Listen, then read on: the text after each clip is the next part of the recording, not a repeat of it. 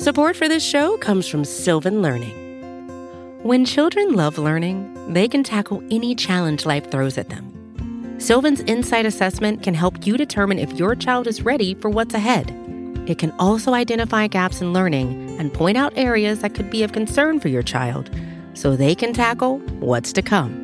And right now, it's the best price of the year at $29.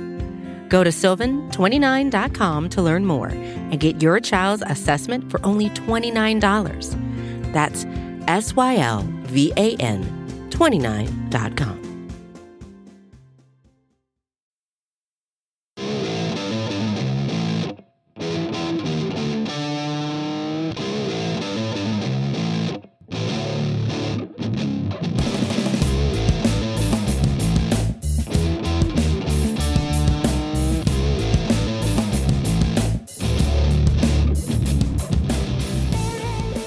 up, everybody, and welcome to episode 218 of the Talking Chop podcast. I am your host, Brad Rowland, and joining me as often, and a voice you've heard as much as mine or more in the last week and a half on this podcast network, Eric Cole is here. Hello, sir. Hey, Bradley, how you doing? I'm all right. We're, we're hanging in there, and uh, people probably read the description of this podcast and know what we're going to talk about. It's going to be uh, a little bit on the negotiations and the standstill that we're under uh, baseball wise, and then also the second half or so of the podcast will be uh, mostly Eric's thoughts because everyone knows that my MLB draft knowledge is not top notch. Uh, but the draft is this week, so we'll touch, we'll touch, on that later on in the podcast. Before we get into that stuff, um, we'll save. We will be talking about baseball, I promise. But uh, first and foremost, I would say um, in the last you know two weeks or so, we've not done a ton on this because of when our podcasts were you know arriving essentially but there's been you know pro- protests across the country in the wake of the uh, the death of George Floyd and others and uh, lots of talk and lots of uh, in, in, my mind anyway I'll only speak for me uh, some moving displays of uh, you know protests and fighting fighting racism frankly and fighting police brutality and bigotry of all kinds and systematic racism and I, I really have been moved by that. I think it's uh, really really good that that's happening, and uh, I stand alongside those people. Um, the Braves put out a, a, statement on Tuesday. I know they waited a little bit longer than some people wanted them to wait, which I do understand. Um, but they, uh, I thought that was pretty good what they put out, um, as well as a ton of player statements that happened uh, both before and after that from guys on the current team like Ronald Acuna and Mike Soroka and Ozzie Albies to even retired players like Dale Murphy's been good on this and Brian Jordan, etc. So I just want to make sure we touched on that. Um, again, obviously, I think this, this should not be controversial, but for some reason it is in some circles that you know racism is very bad, and especially systematic racism and police brutality. This is all stuff that needs to change, and I'm glad it's uh, basically the light's been shining on that. So that's that's all I wanted to lead with, and uh, if you want to touch on that, that's fine, and if not, we'll go we'll go from there.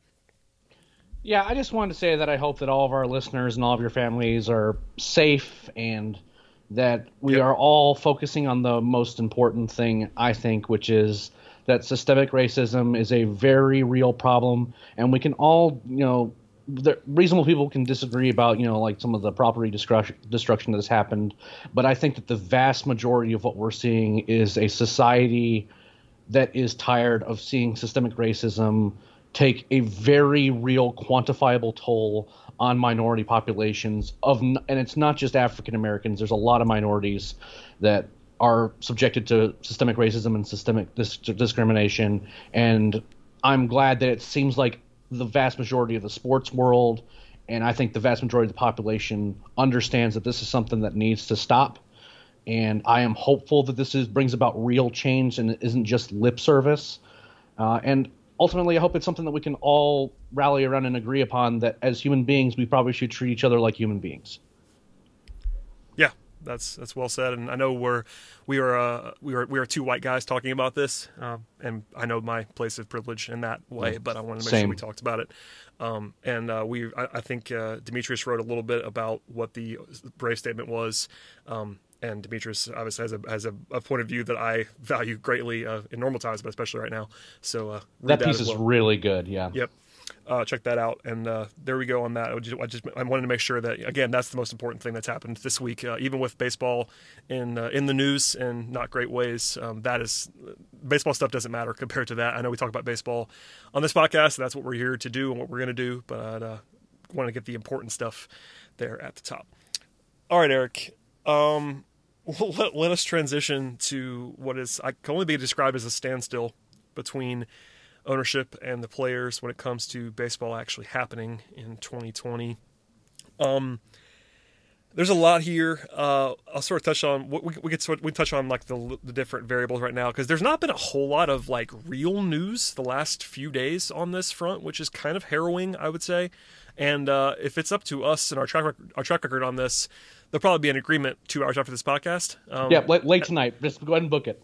I would appreciate that if it happened, to be honest with you. But the last time I said that on the pod with Scott, um, we kind of joked about there being an agreement, and instead of an agreement, there w- there was news. There was a new proposal that was right after our podcast, which, which made me laugh. But still, the sides are pretty far apart. And uh, Ken, Ken, Rosenthal of the Athletic wrote um, over the weekend that July 4th was the was the target day that everybody wanted to kind of roll things out at. That kind of is almost out the window at this point in time, according to his reporting, and just con- common sense, honestly, with the calendar and how long it would take. You know, baseball players can't just roll out of bed and go play baseball. They got to ramp up. They got to be spring training, and that seems like a kind of a non a non-event at this point in time. Um, and if they delay to August or so, time becomes a factor because you, you, can't just keep playing baseball forever and ever. At least they don't want to into the winter. So there is urgency on that front. And uh, the latest, before we dive into some of these specifics here, the latest from Jeff Passan of ESPN is that he is assuming, and I guess citing sources across the league that are assuming basically two things here. One side, the ownership side, is willing to do the full pro the full prorated salaries for 48 games, which is such a small number, but that's what they're willing to do for sure. And then the players are willing to do 82 games at their full prorated salaries for sure. And uh, that 34 game gap seems to be the difference right now. And uh, a lot of that, you know, could come down to arguments that are ongoing about what their contract or their agreement is right now that they signed back in March that we've discussed in the podcast. But in the end, it seems like the two sides are kind of dug in. And as we've done repeatedly on this podcast, I know you have, I have, and Scott has, the relationship between the two sides is just brutal. And that is making things really hard right now. Yeah, I mean, the, the, the combination of just a bad relationship combined with like a fundamental disagreement over what was agreed to to begin with yep. back in March that like the players seem to think that they were guaranteed a certain amount of money, even if there were no games to be played. And now the owners are trying to position themselves as saying that, well, even if they're playing games, the owners are losing money for each game played, and as a result, they don't need to honor that original number. Whether or not that that understanding was met between those two sides is a very much an open question. What bothers me is that this, the optics of this are so bad that look, I think that some sort of baseball is going to happen ultimately. I think that the eventually both sides are going to realize just how petty they both seem in this regard.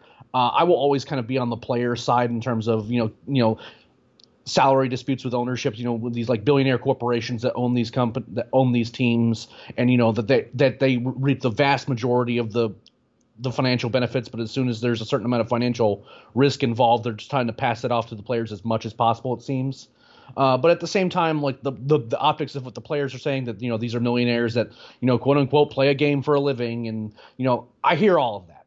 I think what happens is that they'll agree to something, but this can't drag on for very long because what seems to be the case to me is that this is a preview to a work stoppage. It's just going to be it's just around the corner because if they don't can't agree on one season with extraordinary circumstances surrounding it, I can't imagine a world where they're going to agree upon a financial number and a lot of other things when the CBA expires. That was something that will govern the finances of baseball for a long period of time. And if we have a situation where like whether or not it costs us the 2020 season or the number of games is substantially lessened because because they couldn't come to an agreement. I mean, we're already kind of up against it with no agreement at the end of the first week of June, which is kind of what I thought had to happen for you know a July start to even be feasible, or like a July early July start, I should say. Yep.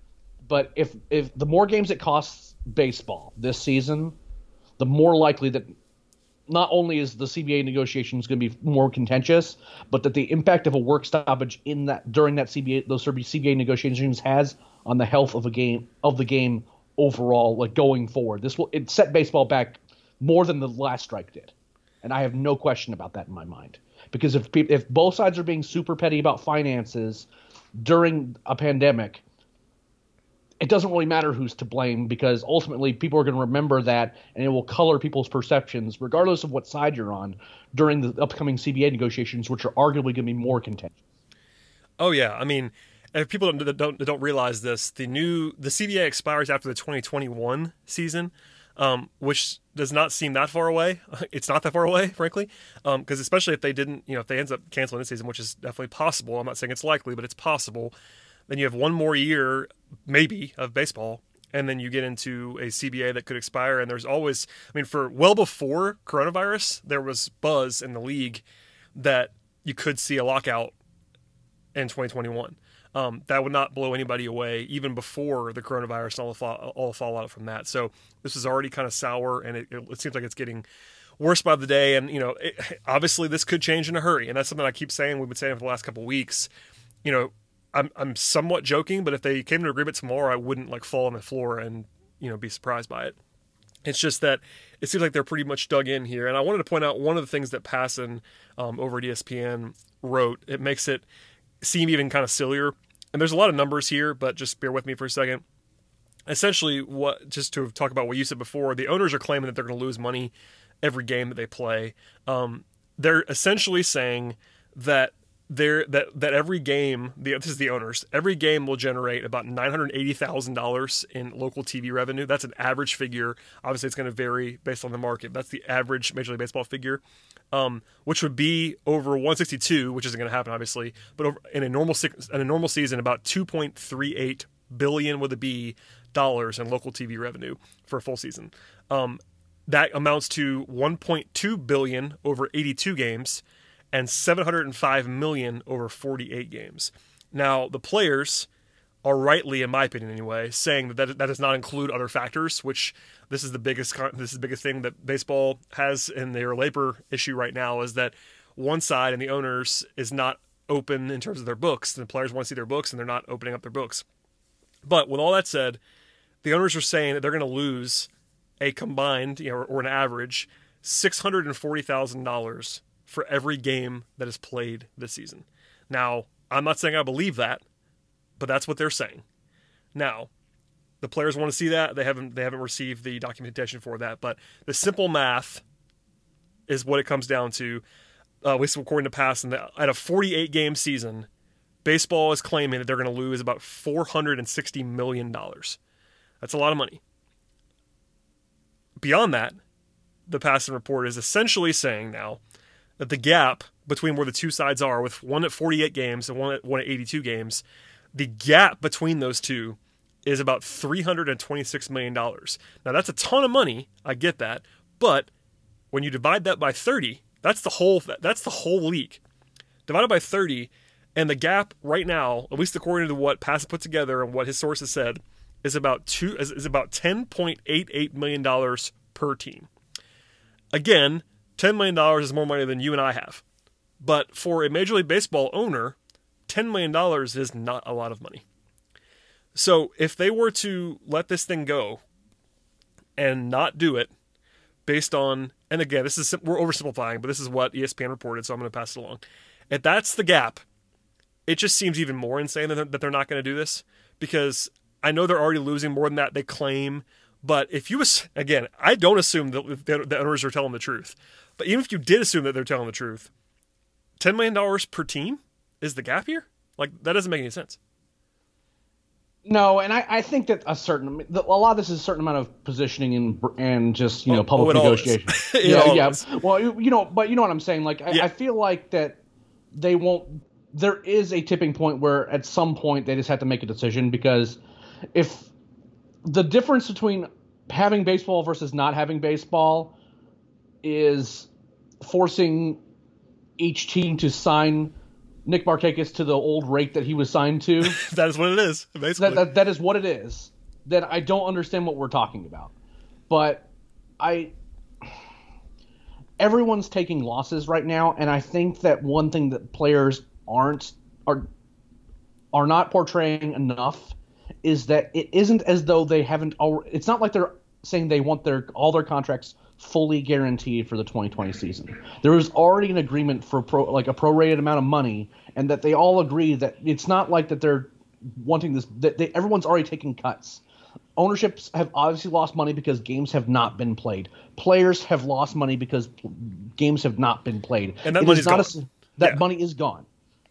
What is happening now is that there's a, a lack of good messaging from players that they understand and that there is some there is some wiggle room as long as there's a certain amount of transparency and ownership has not been transparent and they're not being honest by the fact that there's other revenue streams whether it be other advertising avenues uh, in an entirely empty stadium maybe you have the ability to put up more advertisements which would be another source of revenue. Would they be sharing that? And then there's obviously all this you know a lot of these more modern parks are basically real estate developments and are, are those revenues being included. there's you know one I mean? like, right. There's one right here. There's, there's one right there. One right there in Cobb County, and I guarantee you they're not going to want to include those revenues because as soon as baseball games are being played, they might not let people into Truist Park but I bet you that they're going to have plenty of people in the battery that are hanging out those bars. And oh, I there already are. I mean, there's people, there's well, people my, there right now. No, no, just just just amongst baseball fans, yeah. right? And they're, now they're going to say that that's not baseball revenue, even though every like seventy percent of the people are going to be in full Braves gear watching the Braves games, and that's where the problem and lack of trust comes from. It's just that those types of revenue streams are not going to be shared with the players and which is where they're getting their figure from, and it's ultimately going to be more fruitful for the owners than they're pl- than they're playing up, which is why the players aren't agreeing to the numbers that they're saying. And if the league really wants to play hardball and say, "Fine, we're only going to have like a 50 game season," and this is what we're willing to pay you, a lot of players are just not going to do that. They're just yeah. going to sit. And you know what? Can can they legally strike?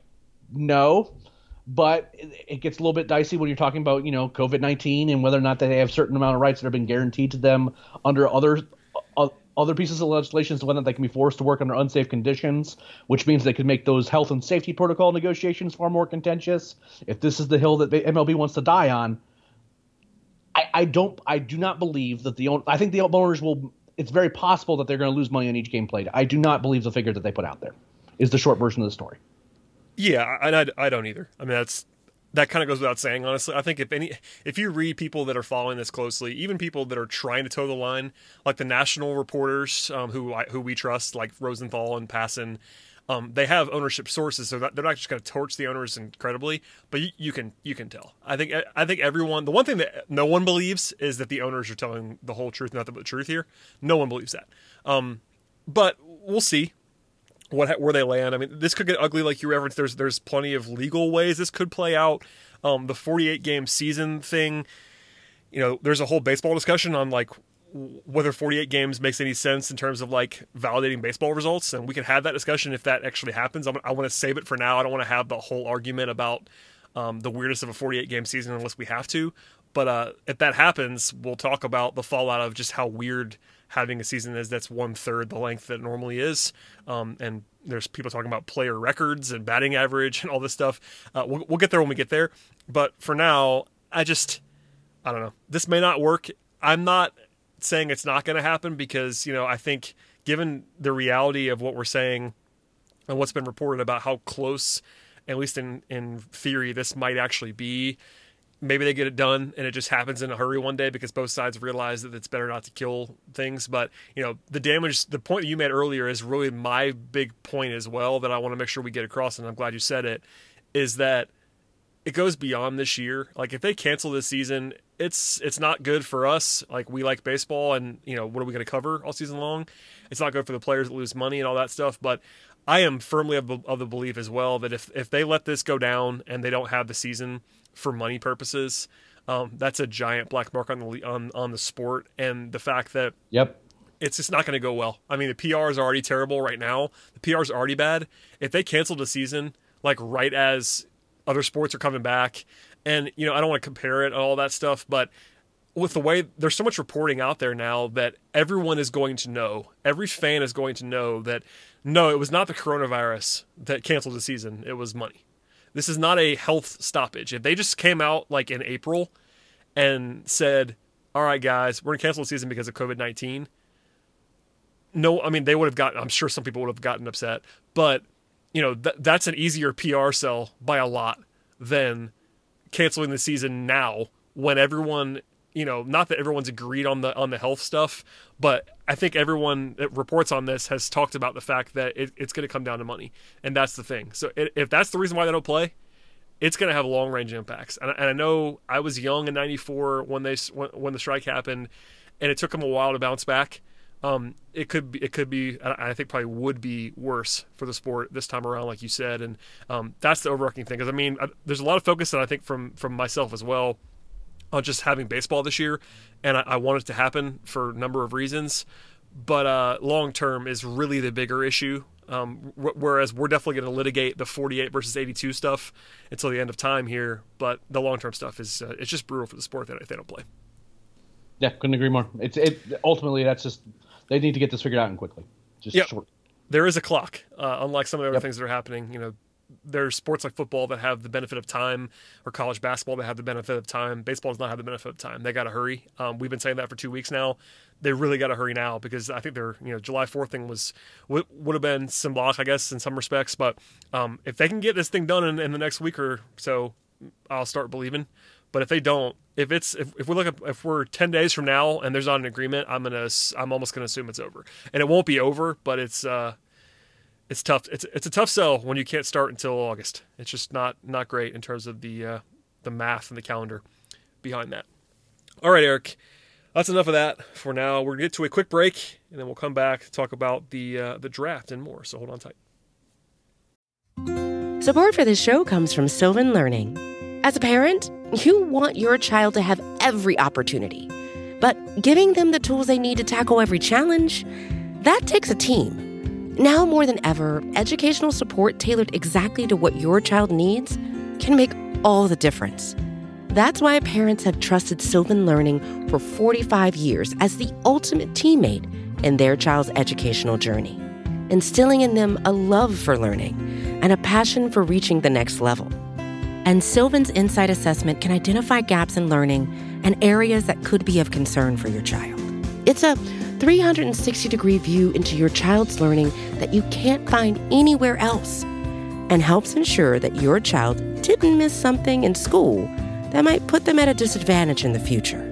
And right now, it's the best price of the year at $29. Go to sylvan29.com to learn more and get your child's assessment for only $29. That's S Y L V A N 29.com.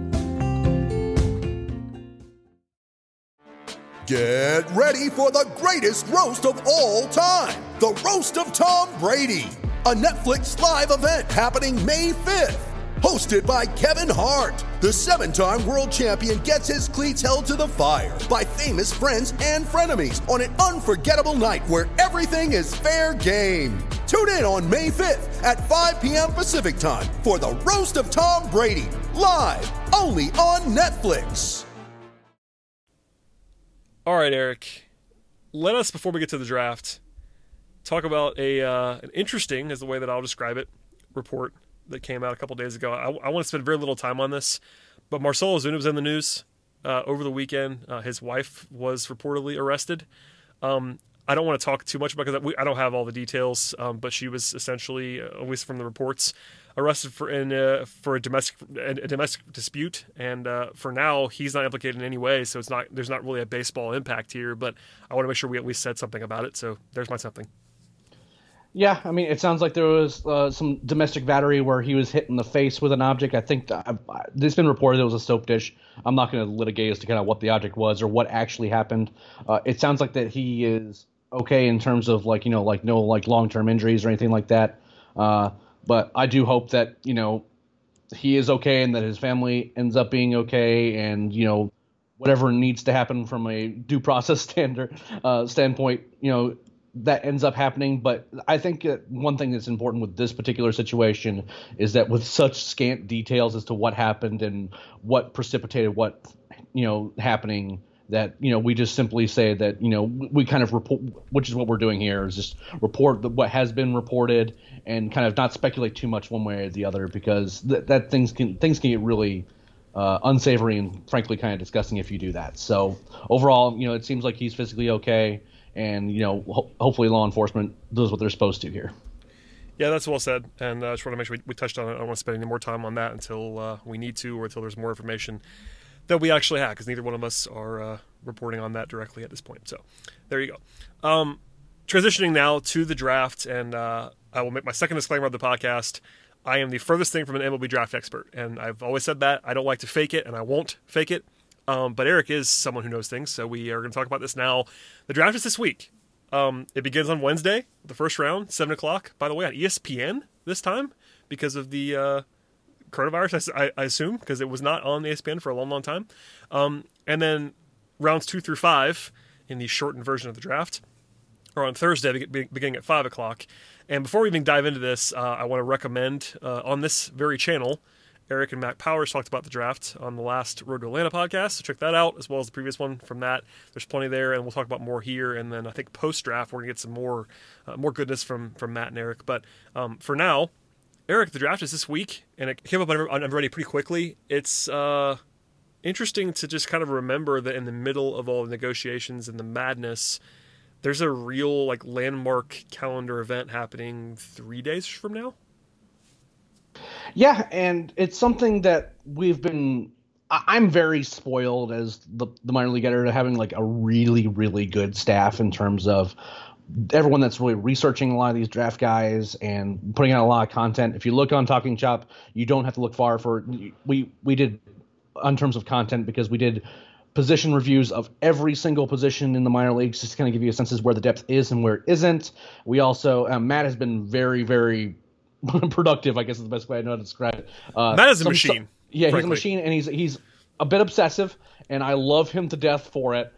Uh, and he's done a position by position review uh, preview for each position in the draft. So if you want to know, like, hey, who are the better who are the better outfielders available, you know, one through fifteen, Matt's got a list for you. If it's pitchers, he's got he's going to have left-handers for tomorrow, righties for Tuesday, uh, but all the position players have already been covered. You can so if you want to find out who the catchers are, uh, even though it's I would say it's very unlikely the Braves take a catcher considering that they picked the one in the top ten last year. Um, in this particular draft, we have all that content there for you, uh, and there's we're going to continue that sort of content going into draft day, and it's going to be thorough content. Um, but this draft is going to be one we're not. I doubt we're going to see anything quite like this after this year, in that you go from a 40 round draft to just a five round draft all the strategies that we're we're used to seeing and you know being able to predict are out the window. We can make some assumptions as to what pe- teams sh- will or will not do and should and should not do, but you know there's always going to be a certain amount of gamesmanship, and that's what makes this draft so exciting. I'm also pretty excited that that the draft's going to be on ESPN, which means there might be some better commentary. Uh, big fan of Carlos Collazo and the Baseball America guys and the Pipeline guys some of the guys who are kind of the more hosty types on MLB Network. I am looking forward to possibly seeing some different voices and hope that that actually happens. But overall, uh, uh, I mean, I, basically, I hope that the hosts are, are, different, but that they keep Carlos and all the guys who actually really like do all of like the legwork uh, over the course of the year on the draft. Uh, that would be my ideal scenario, and we'll see what we'll see what happens. I actually have a chance to ask Carlos if that's going to happen or not. Um, so overall, like I'm excited about the draft. It it kind of stinks that we're not going to have as many players to talk about, you know, going forward. You know, those big post draft write ups like Matt does of like all 40 players that the Braves pick. But you know, it, it's also I'm really fascinated as to what happens.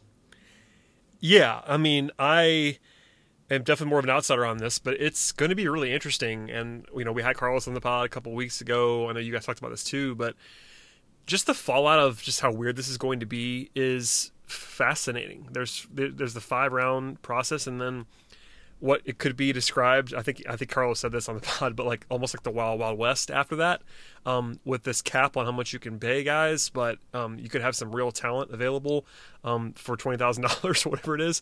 Um, it's going to be interesting to see what happens. Um, I guess from an overall strategy standpoint, I want to ask you this before we dive, dive into some players. What's the overall strategy you think for the Braves, given that they only have four picks um, in a five round draft. They only have four picks because of um, the fact that they, you know, they signed two um, big ticket free agents. Um, is there a strategy component to this? I know there there often is with at least the Braves have had a couple of instances of this recently where they've they've tried they tried to go under slot and then use that money later. There's less flexibility this time around, but is there an overall strategy that you like for this, uh, or or, I, or or is that sort of kind of oversimplifying it because we just don't know as much as we usually know? I think that the biggest problem is what you just hinted at is that there's just so much we don't know, and the information is so bad this year in particular. Uh, not just about like what teams' preferences are going to be because we've never seen a draft like this, but also on the players themselves and what teams think about those players uh, versus how other teams view them. So you know, overall value might be a weird thing to sort of be able to predict from a strategic standpoint. Um, my initial thought when they announced this draft, the draft format of five rounds is I'm like, wow, there are going to be a ton of college players, particularly bats picked, because that's you're talking about safe assets to where if you only have five picks, you want to make sure that you get something decent with those five picks. There's no, you know, drafting a bunch of seniors through round six through ten to save a bunch of money to go over a slot on guys or to, you know, pick some interesting guys on day three. There's none of that, right? Like so you can't it's harder it's a bit harder to manipulate your bonus pool and leverage it in certain ways. And combine that with the fact that you don't want to give your, t- you might not necessarily want to give your, uh, let's say, a pick at the bottom of the first round to a high school kid who has a Vanderbilt commitment because that kid has all the leverage and you can't afford not to sign this kid. Right? So yeah. my, my initial thinking was, I mean, even if you get on, on a, a, draft pick in the next draft, that's not that's not what you want to be doing. You don't want to just be like picking guys that don't sign. You want to pick guys who are going to be in your organization.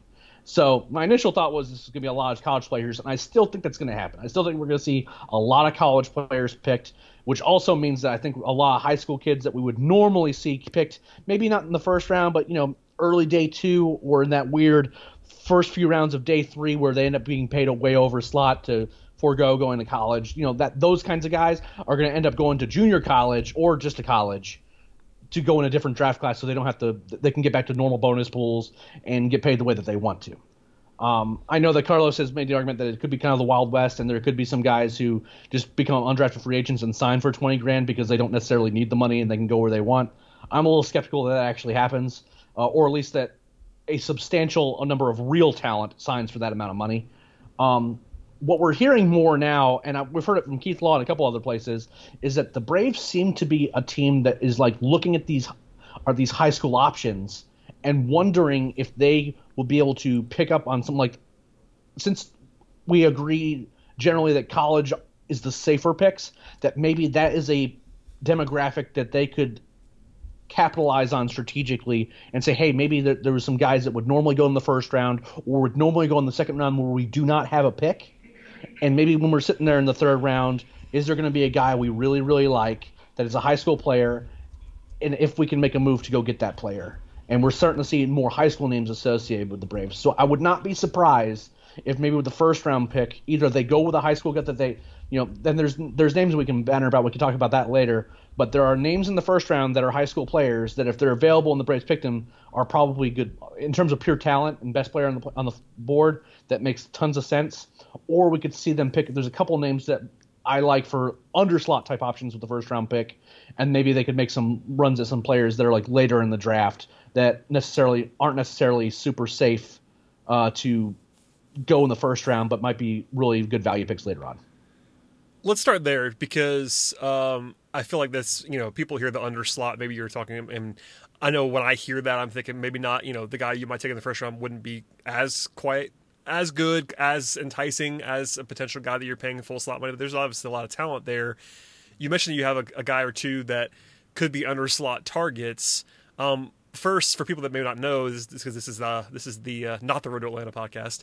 What does that even mean in terms of like how you would know that, like what you'd be looking for, and then give me um, a guy or two that you think would make sense if the Braves went down that road where they wanted to save some money on their first pick and spread the money out.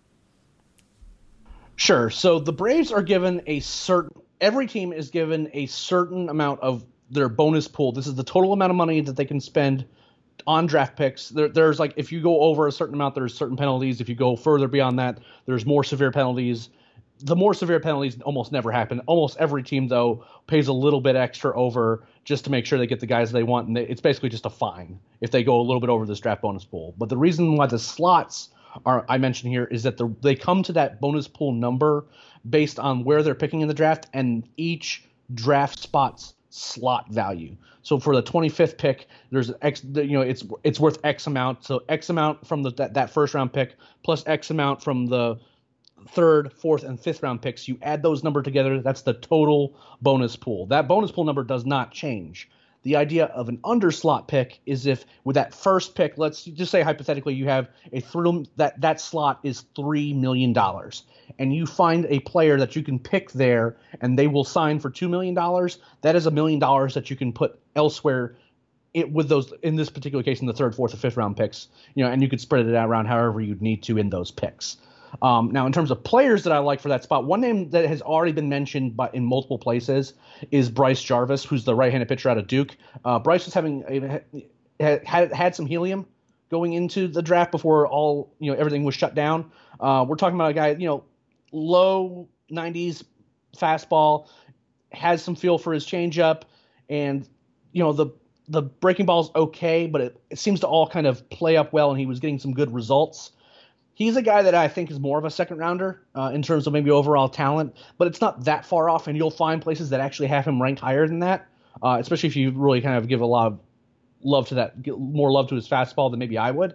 But he is a guy that seems like as a guy that you could feasibly get cheaper if you pick him in that like bottom towards of the first round spot and if that were the case, then maybe you could use that money to go after some high school guys, high school guys that you normally wouldn't be able to later on in the draft. Another guy, this is pure conjecture. I have no earthly idea if this player would actually take an underslot deal. Uh, is Casey Martin, who's a Toolsy shortstop from Arkansas.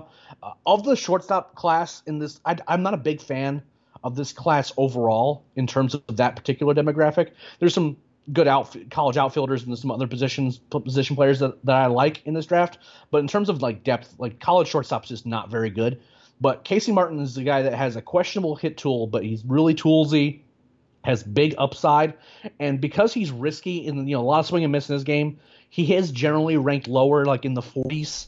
Uh, in terms of overall, versus there's some other guys who I would consider safer and guys I'm much less interested in, frankly, that maybe he's a guy that you, if you believe in the talent and you believe that you can turn his hit tool around and maybe cut down on the strikeouts a bit, that you maybe can sign him to an underslot deal, which means you get a high upside college bat, which is a very real thing, and then maybe you can make again those same sorts of moves that I was talking about earlier. Yeah, that that that all makes sense to me, and you know, just wanted to have that explained in a way that people can understand if they didn't already. Um, this is an unfair question to you, but I'm going to ask it anyway. Who, who is the absolute you know, Eric Cole wakes up the next morning after round one. Best case scenario. I, it, may, it may not even be that that plausible. I'm I'm telling don't don't tell me that that uh what's his name Spencer Torkelson is the answer because that that's not a thing. But give me someone who you think is like not impossible that could follow that, that could follow the Braves and that you would be over the moon about. Like who is your absolute best case scenario, even if it's maybe unlikely. Okay, so let's just get a few things out of the way. There, knock are pro- there, there, yeah, there, there, are probably, I would say, 12 names uh, from Spencer Torkelson at the top all the way to like Patrick Bailey, who's the catcher out of North Carolina State. The, we can have some reasonable disagreements about who's in that top 12. But they're going to be gone. but but those are those are very likely to be gone. Got it. The, the ideal scenario for me personally is that there are some guys that I there are some prep arms that I like, and there are some college arms that I like. But you, what I would prefer is that a really high ceiling bat that is from high school that falls because that is a demographic that's really sketchy, and maybe there's a scenario where the bonus demands are just too high for a team to bet in this particular draft. On they they may want to try to spread that money around a little bit. So the guy that I if I'm waking up on if I'm waking up Thursday on the next morning. day, yeah, on the next on the next day after day one, and Robert Hassell, who's the uh, out of independent high school in Tennessee, he's a center field prospect. If he's on the team, good things are coming because there's you know he's the type of guy who has real power, real tools, big upside, probably sticks in center field, uh, bats from the left side. So you know that the Vanderbilt commitment's a problem uh, because the you know they those Vanderbilt's really good at keeping their guys, so you have to pay him real money, and so th- if if you get that guy and he falls to you, there's no chance of an underslot thing Right. happening. Well, like you can't, you're not going to save money picking that guy.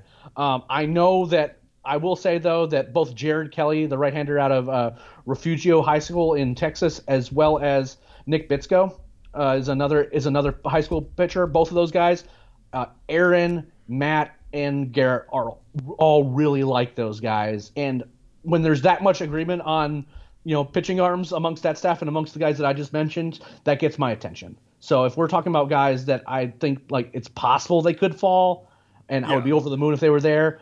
That's where kind of my head that where my head would be. Uh, Garrett Crochet, who's a lefty out of Tennessee, would also be really good as well.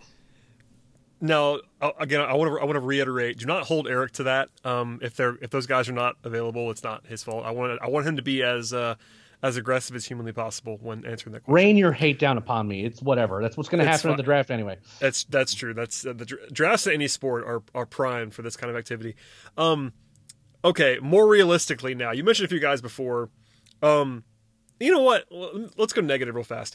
Who who are some guys that you often see mocked to the mocked to the Braves or mocked in that range that you would not love if the Braves took? I don't want to be negative, but I feel like there has to be at least a guy or two that you're trying to avoid in your in your head. Sure.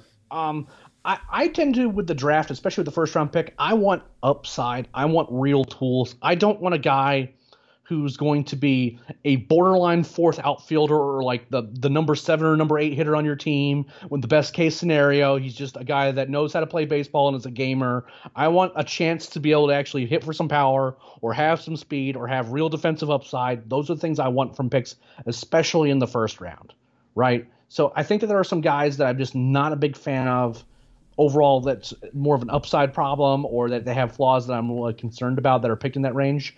Um, Jordan Westburg, Westburg, and Nick Loftin, which are two sh- shortstop prospects. Uh, out of Mississippi State and Baylor specifically, I think those are like really limited upside upside infield bats. They have track record as some with some performances as guys that like you know they know how to hit, but they don't really have a lot in terms of tools and a lot in terms of upside. You know, it's kind of like guys who just know how to play their position and are just decent baseball players. Those aren't the guys that the, the, the Braves really should. I feel like should be spending a first round pick on. Um, Carmen uh, Lodzinski, I think is how you pronounce his last name. He's a right-handed pitcher out of South Carolina. Is has been mocked to the Braves uh, in some mocks, and you know, again, he's a guy that has a, a fastball uh, with a couple like he has a curveball as well as kind of a cutter. Um, it, it, it looks kind of like a slider sometimes, but I think it's more of a cutter. Uh, he's a guy that I I'm not sure if he has the repertoire to stay as a starter long term. I have questions about whether or not that he'll have the command necessary to be a particularly good reliever either. He missed most of the last of 2019 with a broken foot, so I didn't really have a good look at him for 2020 to kind of make a determination on him. I'm just not that interested in him. It's like if you really believe in that fastball, I'm still not sure you could pick a, him in, pick him in the first round. I'm not sure you should. Um, Daniel Cabrera is another bat. He's the LSU corner corner outfield. Uh, corner outfielder. Matt seems to like him more than I do. Uh, I, th- I I'm of the opinion he's a guy who can hit pretty well, but he doesn't have enough power to profile in a corner, and he definitely can't play in center. So he's not a guy that I'm a big fan of. And then there's the two pitchers out of Miami, uh, which, as considering that's the college that I actually you know root for in college sports, it's kind of funny that I'm saying I don't want either of these guys. But Slade uh, Cecconi and uh, Chris McMahon, both are right hand right-handers out of Miami. I think that Cecconi has a good fastball, but I'm not sure if he has he's going to have much else. And I don't think that the McMahon is a more of a well-rounded arsenal, and you know he can. It seems like he can change speeds pretty well, but I'm not sure if the overall stuff is good enough for that spot. So th- those those are feel like are safe picks. They're like you know when in doubt, these are guys that have some track record that have performed reasonably well in good in good conferences, but they aren't necessarily the guys that I'd be going for. Yeah, that makes sense. I feel like you know I, I do a ton of NBA draft coverage. There's always a guy or two that it's not. It's not that you don't like those guys. It's just that they, they're not your guys. And I, uh, I I totally get it's. And by the way, I said this to Carlos, but it's so weird to me. Um, not that I again I'm the, I'm the guy that's diving into all this stuff in a huge way. But the Braves, the entire time this podcast has existed, I've had a high pick in the first round, and they don't have them this year. It's just weird to me, Eric. Yeah, I mean, it's, it's, it's, it's definitely good weird because they they're, they're actually they were actually good last year. That's, that's why. But Yeah, it's taking it's taking a while to get used to. I mean, to be fair, you know, they also like one of their high picks they didn't sign, so well, you know, yeah, that's why that's why they had one last year. that's the only reason why they had last year. So they kind of extended that window a little bit longer, but it's not like they were like reaping the benefits of top ten picks uh, necessarily every year. So, um, and it's weird for us too, but you know, it's a different challenge. Uh, I'm not going to pretend to know, especially in this draft where there's information so bad. I'm not going to pretend to know exactly who's going to be there. Um, but you know, again, there's guys I hope that'll be there because you know, again, we talked about I talked about you know Robert Hassell. I really like Pete Crow Armstrong too. He's a prep outfielder. Uh, I, I feel like he's again that's a Vanderbilt commitment that like you're starting to get into whether or not you're going to be able to afford him. I'm not sure what his contract demands are, but I think he has all the the tools to be a really good baseball player, and he's just been good everywhere as a prep as a prep hitter. So it's another name that like all of us have kind of hoped that hey, if he's there at if he's there when the Braves are picking, you know, he's a guy that we'd like to. Th- This might be a question that is better to ask on your uh, if you're doing immediate react or something like that. But um, do you have a guy that you like that won't be a first round pick that you that you want the Braves to land somewhere along the way, or are you not that deep? I, I know Matt probably has ten guys like this, but Well, um, th- this is no joke. Matt has a top 213 list for this of course draft. he does. Um, so uh, uh, one guy that I like, I'm. It's hard. The Braves do not have a second round pick, which complicates this plan, right? Wait, waiting So- a long time for this. That's why. That's why it's hard to ask. Yeah. So the question becomes, if you're doing an underslot play for a guy, is how much more money do you have to give that player to tell, to basically make the demands that they're asking of another team, like in the second round, to where that the, those an entire round of teams, or round and a half really, to pass on that player, because that's that's a hard that's a hard ask. But if you can get the you know if you can go underslot enough in that first round pick, maybe maybe you can do it. Um, Jordan Walker is a third base prospect from Georgia. Uh, is a is a prep third baseman from Georgia. He's a Duke commitment. Decatur. Yep. He uh, the the kid can just flat out play. Uh, you know, seems like he could really kind of grow into being a really pow- big power bat. Um, and you know, if hitting doesn't work out, he could end up being a pitcher too. So he's kind of like an all around athlete type. Uh, I don't. I find that possibility extraordinarily unlikely. Uh, just because I, I feel like he's not quite a first rounder, but he's also probably like in that first half of the second round, and that's gonna be really hard to float Yeah. a guy like that that far down. Uh, another name that I I'm, I'm still kind of getting to know the, all the names, but a name that has been relatively uh, fascinating to me is Yohandy Morales, who's a uh, a prep bat out of uh, Florida, and he's a Miami commitment. He's already he's 18. He's already 6'4", and the frame is one of those ones that everyone's like, my God, he's going to be a like a physical giant. You know, like kind of like not quite as tall as Aaron Judge, but just a big giant monster of a human being. Um, and that would be a really interesting pick to make. See if they can get him out of a college commitment, because if he develops like the way some folks think that he will, then you're talking about a guy who might go in like the top ten overall when he's draft eligible after his time in college. So, and those are the, the bets that I'd be trying to make. Be like, hey, maybe I can get this guy in our system before he physically matures and figures things out. Um, I don't see a lot of the the the like a lot of the catcher prospects and maybe even some of these prep arms down that low as quite as exciting. I think that if the Braves are going to be doing this underslot play, it's probably going to be for like high, high school prep bats. Um, with the under under the assumption that maybe that first round pick is a pitcher, because one thing that is absolutely true is that at the lower levels of the minor leagues, uh, especially with after some of these releases that when that happened, is that there's not very much pitching depth in the lower minors. There's plenty in the you know double A, triple A area where there's lots of pitching prospects, but when you're getting down into high A, low A, and you know even further down than that, the pitching prospect pool was getting pretty uh, pretty bare down there. So it's something they might consider drafting. Some, maybe drafting a couple arms in this draft, maybe two two arms and three bats or something like that in some order. I, I, I kind of want to make you um, do the Eric Cole mock draft pick right now and tell me who the Braves are taking um, here on Sunday night. But I, I, I'm debating whether I'm, I'm debating, I'm debating See, on whether I- I should even make you do it. But I, I I think that there's been enough noise about the Braves both picking a high school player and the noise around this particular player is that I will say Bryce Jarvis out of Duke just because given all the smoke that we have heard, that pick makes the most sense. However, when we're talking about picking this low in the first round, it's worth mentioning that like so many things. Yeah, it, it, like yeah. It, like if you're if they are not adapting to what is happening around them, then they're doing it wrong, right? So, oh, yeah. but but if they if they feel like they've got a good role a handle on who they like, and the the draft breaks down the way they think it is, and you know Bryce Jarvis is sitting there, and they feel like they can sign him considerably under slot, which lets them do something later on in this draft to get more talent overall. Um, since they only have four picks, I think I had mentioned like three bats and two arms, and that won't work uh, because there's only four picks. So like two and two or something like that. Like math is hard, Eric. It is. Yeah, math, math math is hard. It's late at night, but again, that that would be kind of like a safe-ish pick. Um, again, but again, there's just so many things that can happen ahead of them. If like one of those, if one of those big high school names ends up falling to them, then they should be, you know, be willing to pull the trigger on that. Uh, it seems like they are one of the teams that is not being scared off by the high school thing in this draft. Whereas I'm sure some other teams are like, I'm just gonna, we're going to be as safe as possible and just pick the guys that we know have track record against competition. You know that go through all of our analytics and these guys show up with these numbers. Grab grab those college guys. Uh, it seems like the Braves might be willing to be a little bit riskier uh, and make that make those decisions, but I'm pretty sure it's going to have to be like a pretty big, you know, a guy who's like ranked somewhere in the teens on their board and falls to them down to 25. Yeah, I think it's a theme, and you know, not that I'm reading everything that's out there, but I, have read a lot trying to make, at least make sure that I know something about what's going on. And even the guys who do this all the time, I think are building in and are being honest about the fact that there's so much more uncertainty this time around between the combination of the weird draft format and the fact that there was not a whole lot of baseball played um, this season, and which w- would have been a lot of evaluation uh, time that is now lost. There's so much uncertainty, and also, you know, you're not having the same amount of like face to face contact. There's not. It's been the networking has not quite been the same as well. So I feel like, as an overall rule, I'm expecting it to just be chaos. Is maybe not.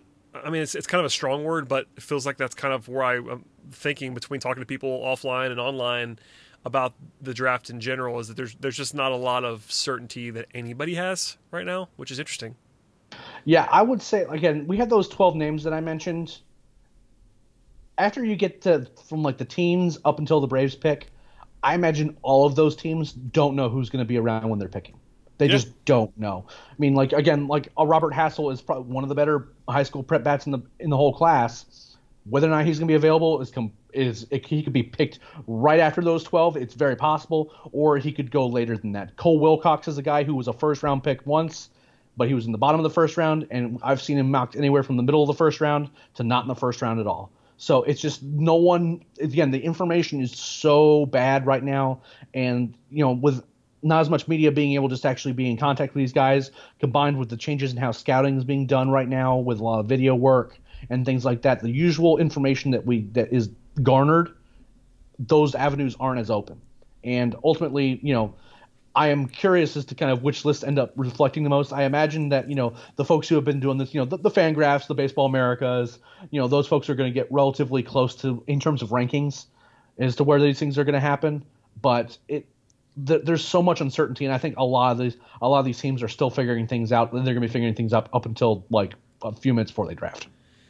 Yep, chaos is the order of the day, and it should be fun to monitor. I am also interested to see how this does on TV, frankly, because ESPN will draw extra eyes and more attention, and the fact that there's no games happening opposite it, which means people will just be more uh, cognizant of the draft. I know, you know, maybe there's a trade off with Braves fans because the pick is lower this time and they have less picks, and maybe that'll take away a little bit of the interest. But then you turn out the fact that there's no game to go against it, and maybe people will be di- people will be dialed in, and I hope they are uh, reading our site and all that stuff.